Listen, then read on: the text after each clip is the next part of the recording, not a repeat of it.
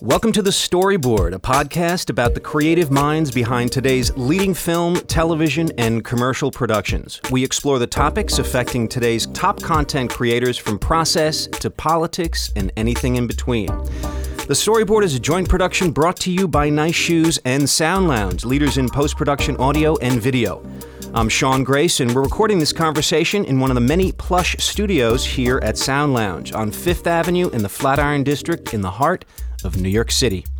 Today's guests are Matt Miller, the president and CEO of AICP, which is, of course, the Association of Independent Commercial Producers, and Carolyn Hill, owner of Carolyn Reps and a member of AICP's Eastern Board.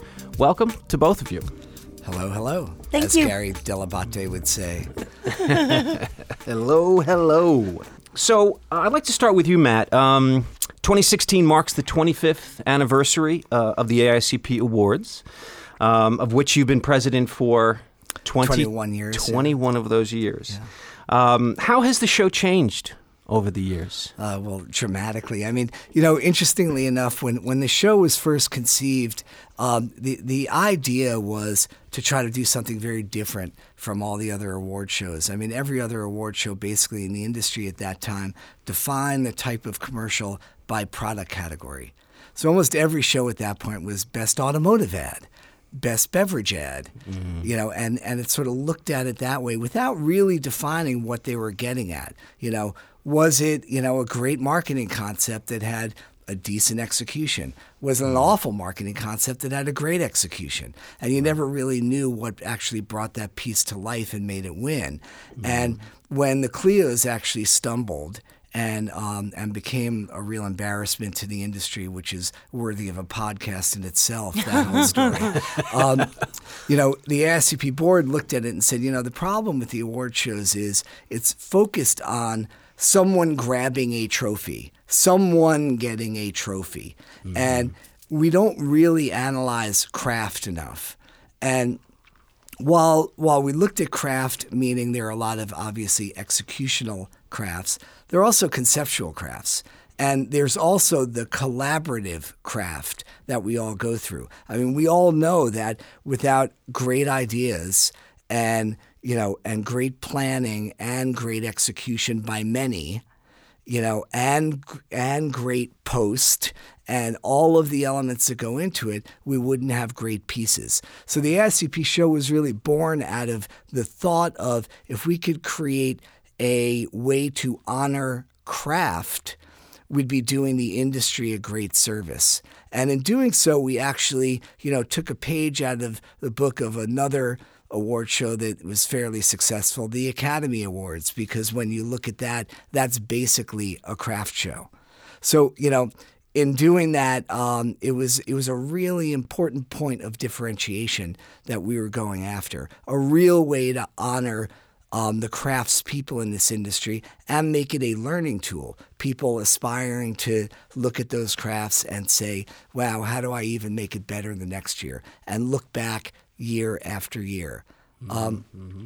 I think probably the most significant piece that really gave us the boost was, you know, when we were looking for a venue that could be the venue to to really host that kind of craft show and give us the gravitas we were looking for, we went to the Museum of Modern Art and mm-hmm. said, "Could we have our party here?" You know, that was really the idea. And we were just lucky enough that the curator of um, the film department at that time, uh, Laurence Kardish, heard what we were trying to do, was, uh, you know, a true scholar of film and a big fan of advertising, or as he he called it, small films of persuasion. And when we talked to him about having the party there, he said, well, actually, why don't we do this event in conjunction with my department? And each year, if you actually create a collection that you're talking about creating of all the various crafts, we'll put it in our permanent archives. Mm-hmm. And for us, that was the aha moment of saying, well, you know what? Not only can we actually do this, we actually have a venue that makes sense. We have almost, uh, you know, an endorsement that gives credibility to this, but we can be the anti award show we can do away with trophies. We can do away with acceptance speeches. We can just get into it and let people let the work wash all over them and look at it as a, a compendium of the year in one piece. And that's exactly the style that it's remained in the last 25 years. So, was the first show at MoMA? First show is at MoMA. Okay. The only the only shows that were not at MoMA were during a, a five year uh, construction phase, and you know we were lucky enough to continue the relationship with MoMA and actually have Larry Kardish at the Met, which was you know not a bad backup plan. Um, having him at the Met actually introducing us and you know and cementing that relationship that the work continued to be part of the MoMA archive. I love when you said somewhat recently, I forgot what we were talking about, but you said that you stopped by the museum and they were running our show from like 1997 or something. And you were like, that really does reflect that year. Yeah. And how they'll like, they do that. They show our show like during the week, I think, right? A yeah, well, I, I think I think what's interesting is when you are dealing with a museum and you're dealing with curators, they they take the pieces they acquire very seriously. I mean, curators do build a collection for the museum, and that is what the museum is known for. So when they acquire each year's show, it becomes part of their collection. And you know, just like the artwork you see on the walls at MoMA, you're only seeing about 20% of what MoMA owns. Yeah. Um, they've got things in storage, and it's up to the curators of the various departments to decide what to bring out and what they want to display and how to actually tie all of those pieces together for the museum goer's experience. You know, in the same way, we will get you know the catalog of screenings within the film department for a given month and you know it's not odd to see that you know on a Wednesday there's a Fellini movie at you know 1 p.m. and then at 3 p.m. there's the 1994 AICP show ah. and then at you know Isn't that great? 5:30 p.m. there's you know North by Northwest and mm-hmm. you know what is interesting is you know some years ago I used to try to swing by and just be a fly on the wall it was amazing how many people would show up to watch the the year in advertising of any given year. But what it really tells you is something, you know, much more important that by making a collection of a certain year, you understand that advertising is in fact not only a reflection of culture, but a reflection of everything socially that we understand. What are the tools that we use to connect with consumers? We use the the vernacular that people use, the styles that they're used to. We make it feel like it's part of of the fabric of society. And in in that, you know, you go back and you look, you know, 10 years later and the pieces in that year feel dated and not in a bad way, in an appropriate way. Right, because they And- reflect the zeitgeist of the day. and and in all elements hairstyles Right. clothing the Right. way people speak the music that's used Yeah. even even the energy in which things are cut and and even the products that are being shown so all of that weaves together to create a certain year and you know a real compendium a time capsule of that year and and the filmic elements that we use as an industry to communicate with consumers. And you know there is a really interesting aspect when you see those pieces lined up. And now going into the 25th year of having that archive is a very interesting and and I think very significant um, study of our culture. Mm-hmm, mm-hmm. Sure. Well, we're doing, uh, I think we're starting this week or last week, Throwback Thursdays. And we're uh-huh. taking some of the old work that we've done Oh, going my. back 20 years, you know, commercials. Yeah. And just the look of the commercials. Now, mo- we mostly do a lot of color grading at Nice Shoes. So it's really amazing to see how just the, the change in look. Our art also speaks a lot to culture because great advertising creates culture. Most advertising just reflects culture. I think that the show has done a really good job of honoring that which creates culture and then makes it become its own art. And that's exactly why MoMA would be so mm. involved in it. But it's funny because this kind of thinking then was like totally verboten. I mean, this was still when most of the feature directors who didn't come from advertising wanted just nothing to do with us. Right. Or they didn't understand it. And now I think as we're just talking about Matt going to Sundance, it's like I think filmmakers today budding filmmakers, documentary filmmakers, or what they they want to be involved with brands. They want to be involved with advertising. The idea of advertising has been able to change and evolve and sort of mimic what we know as the feature business, but see, all of that has just become the communications business Right. and the content business. Right. So as the lines blur, we're in a position of strength because we're we're where the money is. Mm-hmm. And if you look at like the slates of what's happening and what's approved in Hollywood versus how many branding films are approved globally, it's a Right. pretty big difference, I think, in opportunities for people. Matt, talk to me about the next awards. How did that come about, and, and what are the next awards all about? Well, I, I think was what was interesting with with the evolution of the show was, you know, when we started, we tried to define what we wanted in there, right? So, you know, we talked about the idea of the things that you could enter in the show were commercials that were aired on broadcast television during a certain time period, right? That, you know, within our call for entries, that's what we explained as the rules. And it became obvious that some years later, we had to redefine that to include this thing called cable television, which wasn't even thought of as being important in 1992. And, you know, shortly after, we added in theatrical release pieces because that wasn't thought about because we were talking about broadcast. And it was a few years later that we kind of said, you know, things are moving too quickly.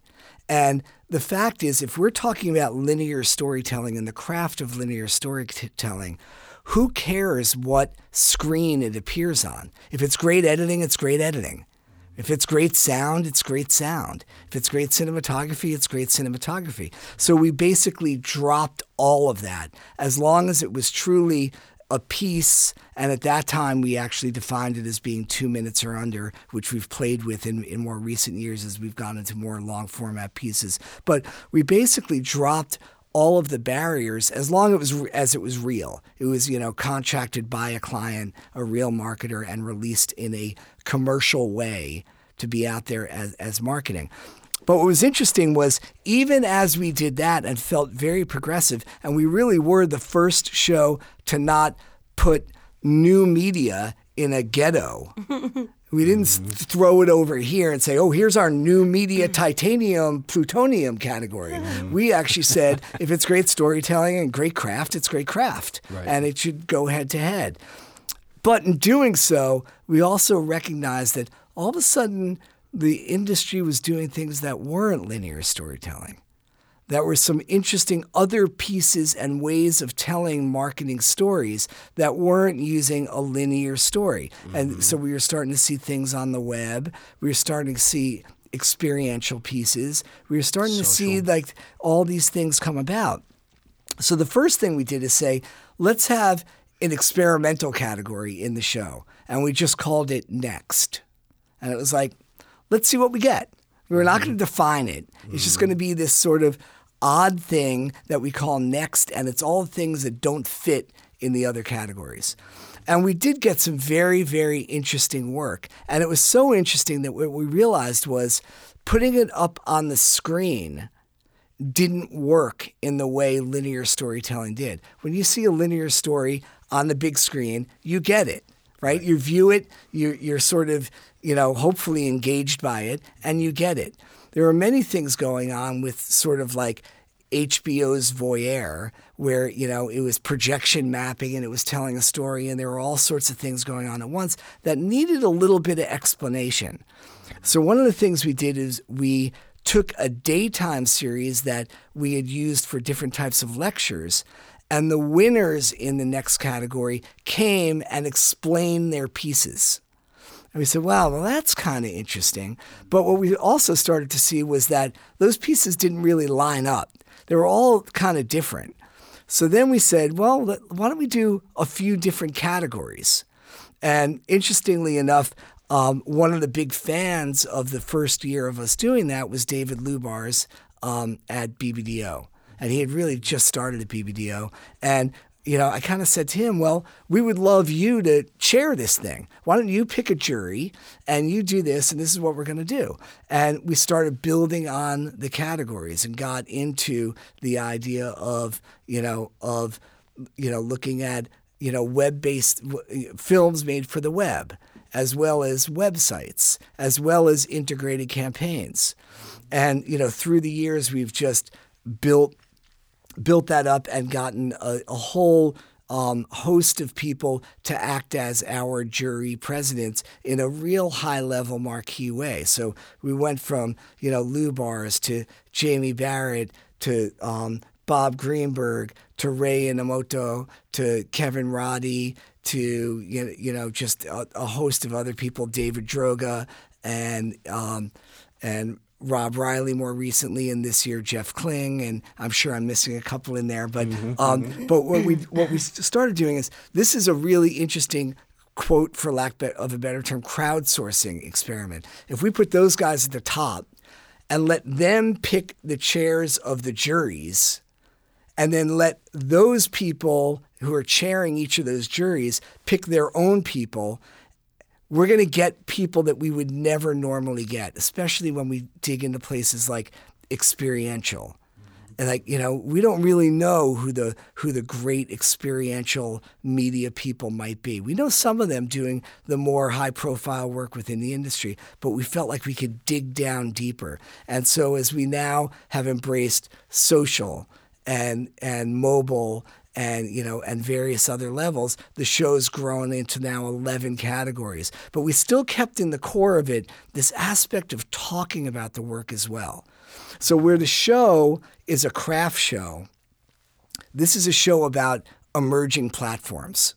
Mm-hmm. so it's really about how new platforms are both developing and being utilized. And more importantly, as we create films and set the pieces up and make people set them up in case study films and explain what they did and how it worked, you walk out of there not only being inspired by the work, but thinking about it a little bit differently. You're thinking about it about the way people approached a certain project, and you're thinking about it having just watched films uh, with the judges in there explaining what it is they were looking for, which in itself is pretty interesting because a category can change year to year as it evolves in what judges think are standout qualities within the utilization of that platform. So the next awards in itself has become this real inspirational piece for the industry as we move forward and utilize our skill sets on these different platforms. Mm-hmm. And that's something that, you know, I think the entire industry is very aware of, very inquisitive about, and should be taking very seriously because that's our future. Mm-hmm, mm-hmm. Speaking of next technologies, we were speaking before a little bit about uh, VR.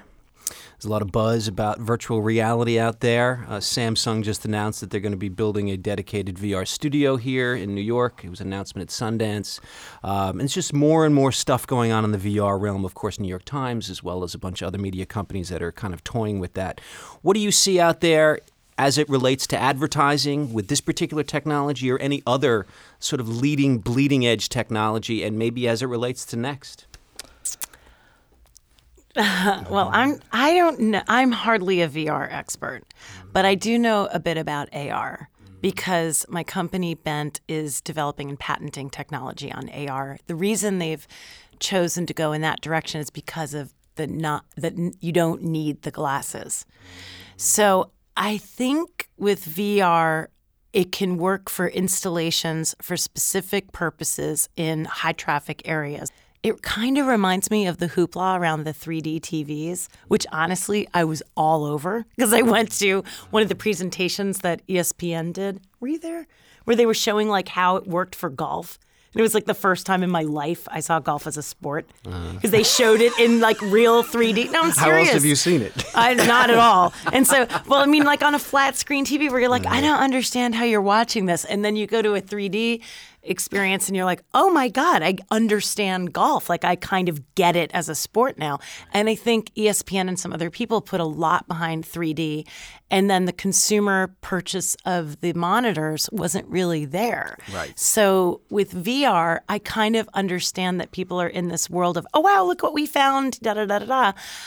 But I don't know that I understand what the applications are beyond beyond.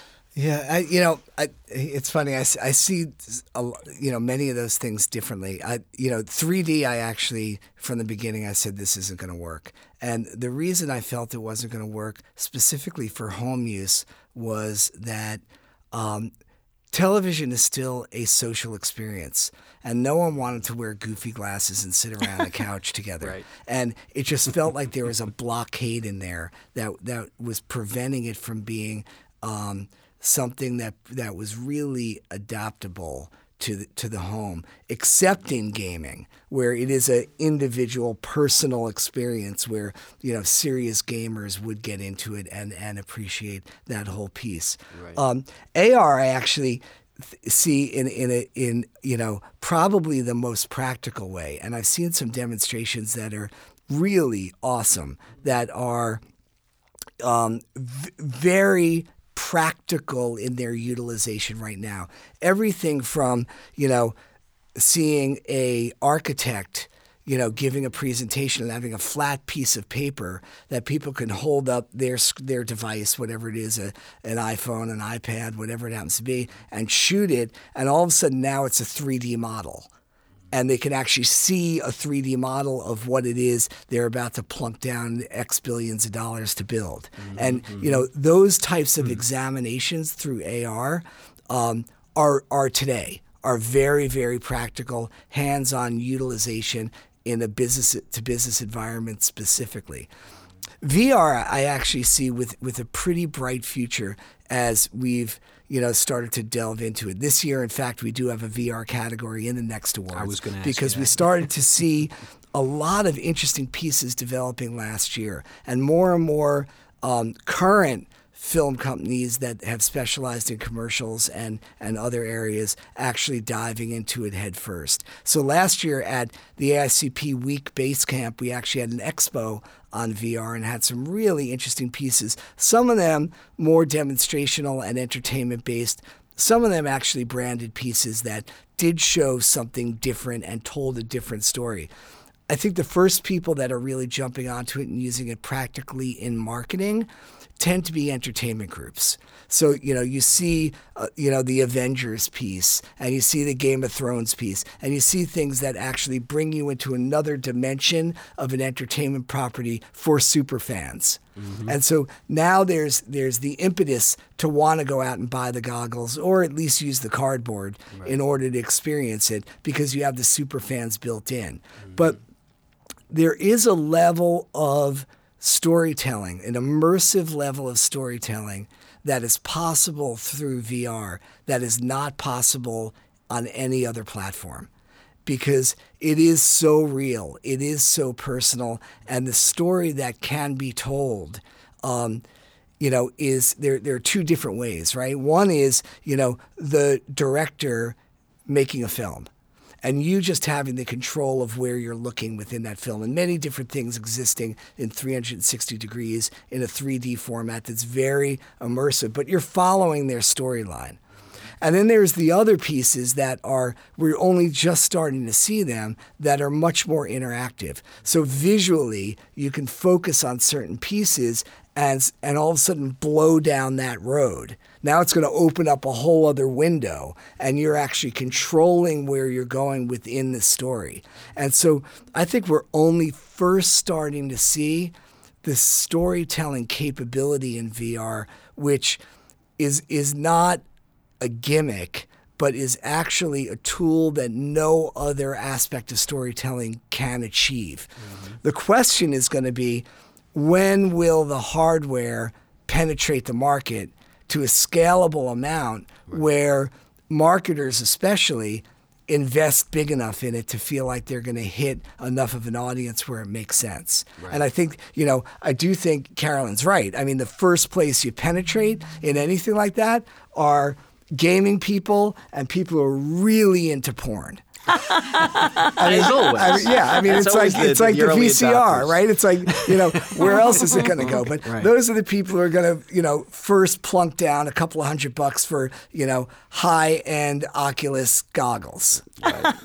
Then then you're just going to get into the other storytelling. So you know the scalability may happen on that level there, but I think what we're already seeing is that you know directors are telling amazing stories. And now we're also seeing, you know, the editorial aspect as well. So, you know, the New York Times mm. having features within the magazine section and then blowing it out in a real life way and a film that, that backs that up and tells a story on a different platform and does some things. Mm. Last last week or two weeks ago, or it all, all blurs at CES, I mm-hmm. um sat through a couple of really interesting um, VR discussions um, with with uh, Jack Myers and you know uh, his whole media platform, and he has this you know whole web of people. But a lot of the people at the networks were talking about applications that are not future, but like happening now, such as um, ABC Sports saying, you know, for a basketball fanatic,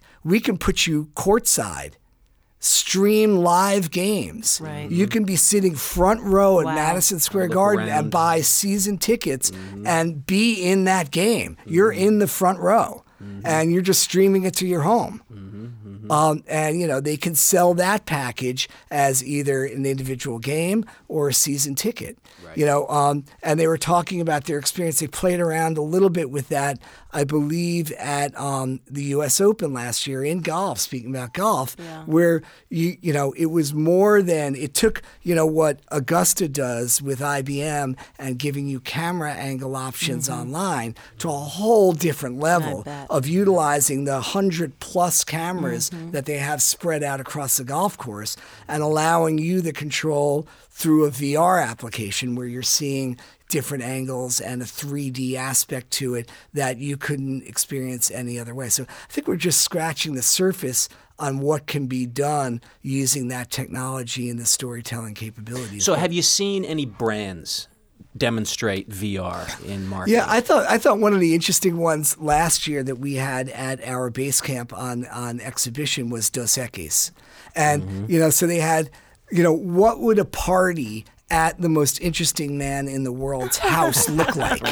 right. So, you know, you experience this thing where his guests start showing up, and his guests are as interesting, eclectic, high society, artistic people as you would think would show up at a party at this guy's, you know, incredible 14th century castle. Right. And then all of a sudden there are fire jugglers and and tigers and all these things. And you know it is a spectacle. But you know you walk away going yeah i just experienced what hanging out with the most interesting man in the world really is like. So it gives the ability to have another dimension into you know understanding who he is So, was that through Oculus?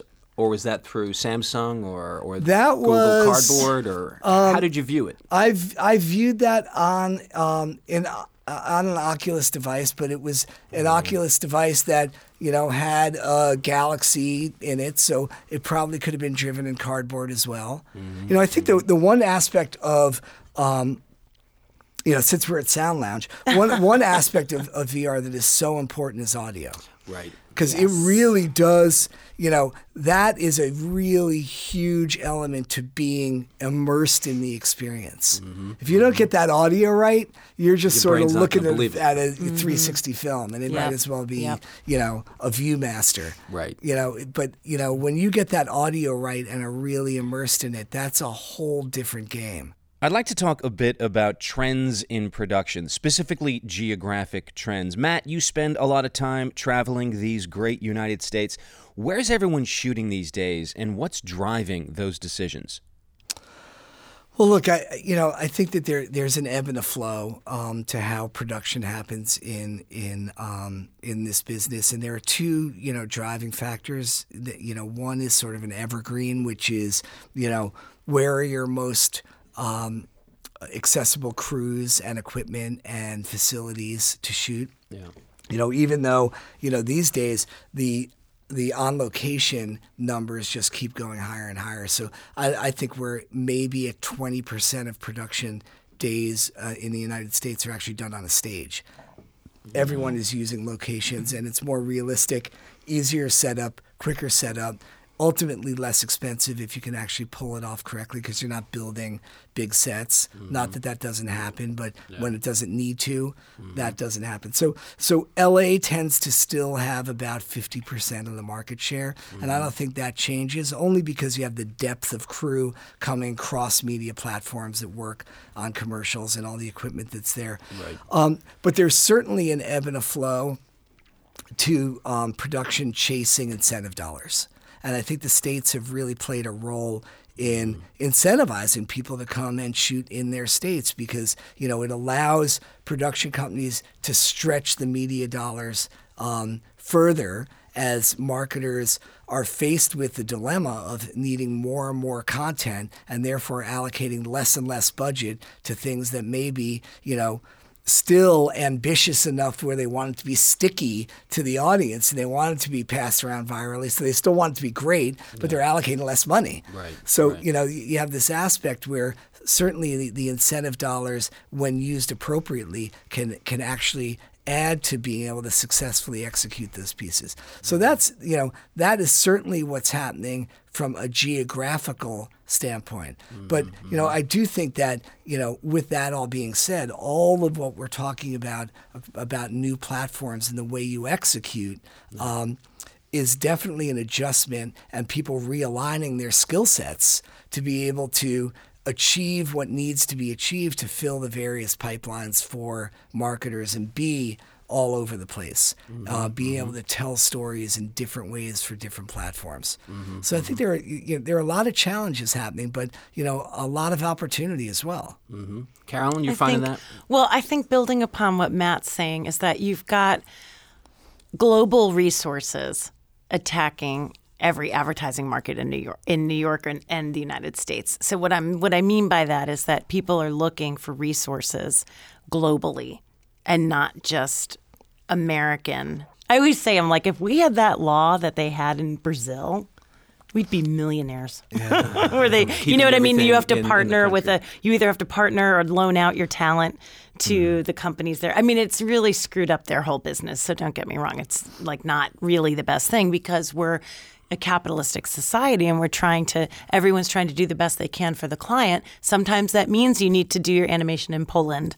with you know the, the people up there or whatnot and i've seen a lot going to canada because of the 30% discount mm-hmm. um, but then on the upside i was talking to ruth who heads up the aicp southeast chapter earlier because actually i'm her rep and uh-huh. uh, for, for pogo and mm-hmm. um, she was telling me that they're doing so well with television that um, that talent, acting talent, has gone there.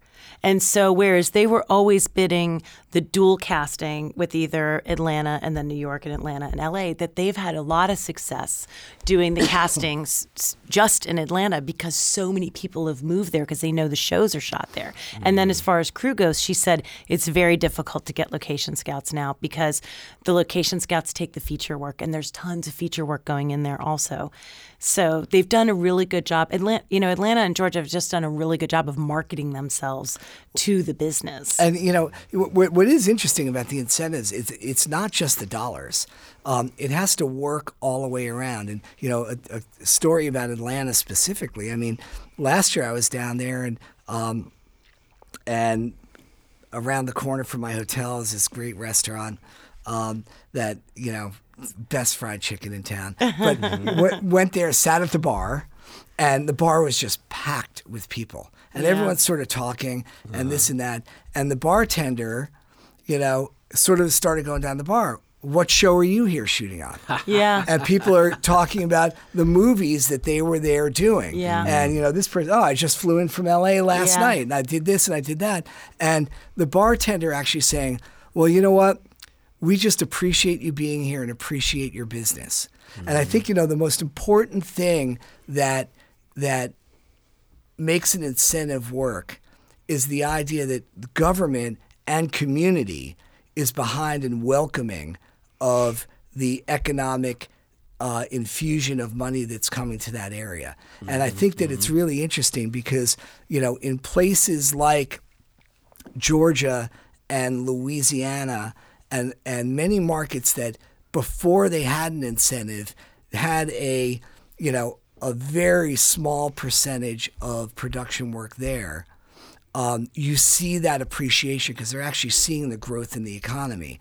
Whereas in places like New York and California, when you look at the incentive programs, it's much more complicated because the politicians and the legislators, even the ones that are behind it, um, have the uphill battle of people there saying, We've always had filming here. This is just a corporate giveaway. Right. Yeah. And, you know, we have so many better places our tax dollars can go, and they don't care to understand the positive economic impact that bringing filming has on local employment, mm-hmm. local mm-hmm. businesses, mm-hmm. you know, local hotels and delis and all the various, you know, aspects that make up what has been known to be about a 2.5 um, times multiplier on every dollar spent by a government. Mm-hmm, but, mm-hmm. you know, the New York communities just get sick of seeing trucks parked on their street. Right. That's what they get sick of, you know, and they don't realize what it's doing, nor do they care to. And it, it's a very interesting and different mindset for places that have really had a, a cash infusion as opposed to, you know, larger cities that have always seen filming and never really realized that the economy for their filming community and the employment there has actually had a downturn in recent years and they need that that bolstering of, of the business. Has New York found a, a new film commissioner? Uh, they're in transition. Yeah.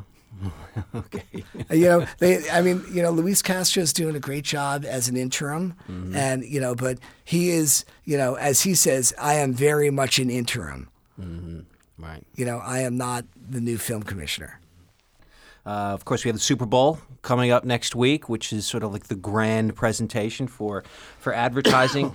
um, is the Super Bowl still relevant uh, as far as like a big platform for for advertisers?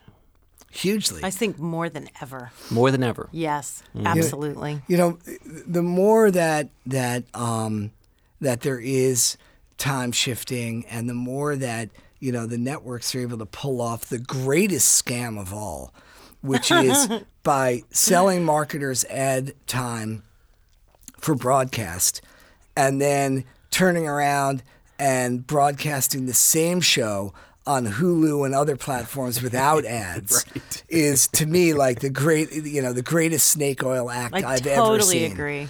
But Yes. but the more that they pull that off and that becomes the norm, the tentpole events, the live tentpole events become much more valuable. Mm-hmm. So, you know, it's not just the Super Bowl. It's Mm-hmm. the Super Bowl, it's the Grammys, it's the Academy Awards, it's the Olympics. It's it's the Yay, things Olympics. that you cannot time shift you want to see there Mm-hmm. you're engaged in and where you can really make content that is appropriate to that environment. You know and you know we, we start to see more and more custom commercials being made specifically for those tentpole events. And i think that's only going to grow. And especially now that you know marketers have seen that you know they're not just airing the spot once on that show but they're figuring out social ways to to Yep. release them either before or capitalize on them after and create an entire That's exactly marketing right. Mm-hmm. strategy around the release of that pre-releasing. piece. Yeah, yeah, yeah. You know, it, it it makes their ad into an entertainment property. Yeah, And exactly. uh, you know, and if they get it right, you know, it's it's really fantastic. And if they get it wrong, that CMO has a lot less than eighteen months. right. So you know, it really is, it's a it's a gamble. It's a it's you know a, a gamble that has paid off for many um, in spades. and that like he said they're making it bigger than it is it's the spot but then they're bring making other things around that and trying to use that as a platform and springboard to talk about themselves And then you've got companies are agents like Droga, right, with Newcastle, was it two years Yeah, ago, where yeah. they were not, on, Yeah. you know, but they ended up doing this viral campaign as if, you know, if they were, you know, Yeah, had the yeah, money. yeah, yeah. And that ended up turning to be more popular to a large degree. That got picked Well, up. sure. by- Well, they've done three of them, right? They did the one with Anna Kendrick that was Mm-hmm. really funny and wildly successful, and then they did the one that I thought was the funniest because they mocked the Doritos piece and they, they made their own Crash the Super Bowl Doritos thing. That you know everywhere you looked and there was a bag of Doritos, there was um, Newcastle in it, and you know e- there was Newcastle everywhere. So they weren't going to win that, but they got it out there, and then they got the crowdsourcing piece, right? So they they put that out there and got the forty brands and and the whole thing. It- you know, the- it brilliant. I mean, Yeah. it really brilliant way to sort of mock the hoopla. And the irony, of course, is that Anheuser Busch has the exclusive beer rights to advertise in the Right, Super Bowl. right, right. So none of that could ever run anyway, Yeah. even if they had the money. It was Right. never going there. So I mean, it was an ultimate ambush, and you know, and really did pay off because they got you know quite a bit of attention out of it. Just uh, a couple of quick, fun questions. Um, Apple TV or Roku? Or neither? Netflix.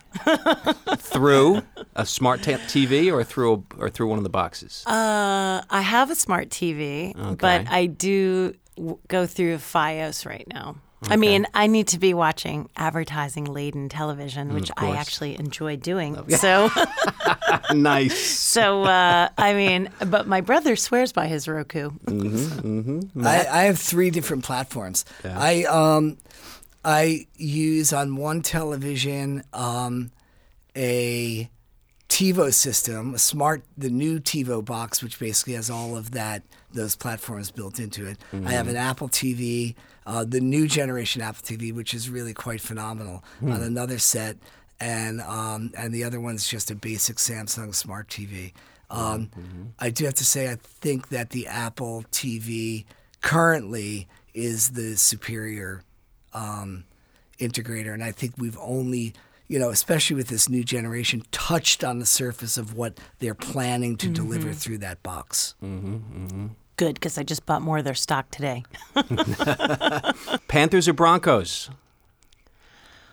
Hmm. As long as it's not the Patriots, I'm fine with it. So, Patriots. I, I say Broncos. okay. I think I say Broncos too. I just want a good game and great commercials, and then I'm fine. I love it. I love it. All right.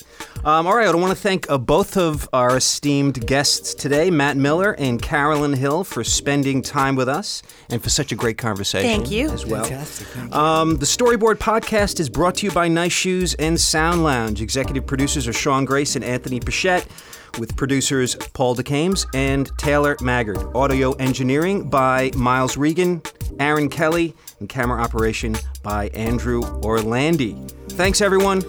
That's a wrap, and thanks so much for listening.